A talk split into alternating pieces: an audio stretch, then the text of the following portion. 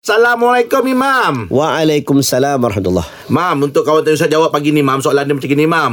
Apa hukum tabur garam lada hitam sekeliling rumah untuk pagar rumah katanya Mam? Boleh Imam jelaskan Mam?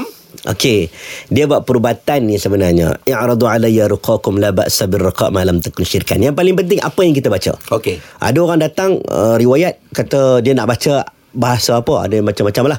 Bahasa tu bahasa ni. Ada yang ulama sepakat kata kalau boleh tu bahasa Arab contohnya. Mm-hmm. walaupun tak semestinya Al-Quran dan dan hadis Nabi SAW kalau nak berubat dengan Al-Quran dan hadis silakan. Sebab mm. Al-Quran general. Wa yunazzilu minal qur'ani ma huwa shifa' wa rahmatul lil mu'minin. Mm. boleh tak ada masalah?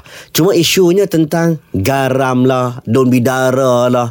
Ha, contoh lah kan? Ah, ah, ah. uh, guna kayu tu lah guna benda ni benda tu. Benda tu ijtihad. Okey. sebagai ulama menyebut bila ijtihad ni dia ijtihad ni menunjukkan pengalaman orang-orang perawat muallis perawat ni biasanya letak garam jadi contoh Uh-uh. biasanya guna daun bidara jadi ah ini membuatkan amalan itu diteruskan Okey. jadi yang paling penting adalah tak kira lah dia letak dia pegang benda apa pun dia tidak bergantung kepada benda tersebut Okey. satu Allah yang menyembuhkan Yang paling penting Apa yang dibaca ketika dia bawa benda tu Hmm. Dia bawa garam Ke dia bawa air zam-zam Tapi dia baca ayat syirik pun tak boleh okay? Yang penting ruqyah itu Okey. Ruqyah yang dibaca ha, Kalau ruqyah tu Okey okey okay. Hmm. Okey. Terima kasih Imam.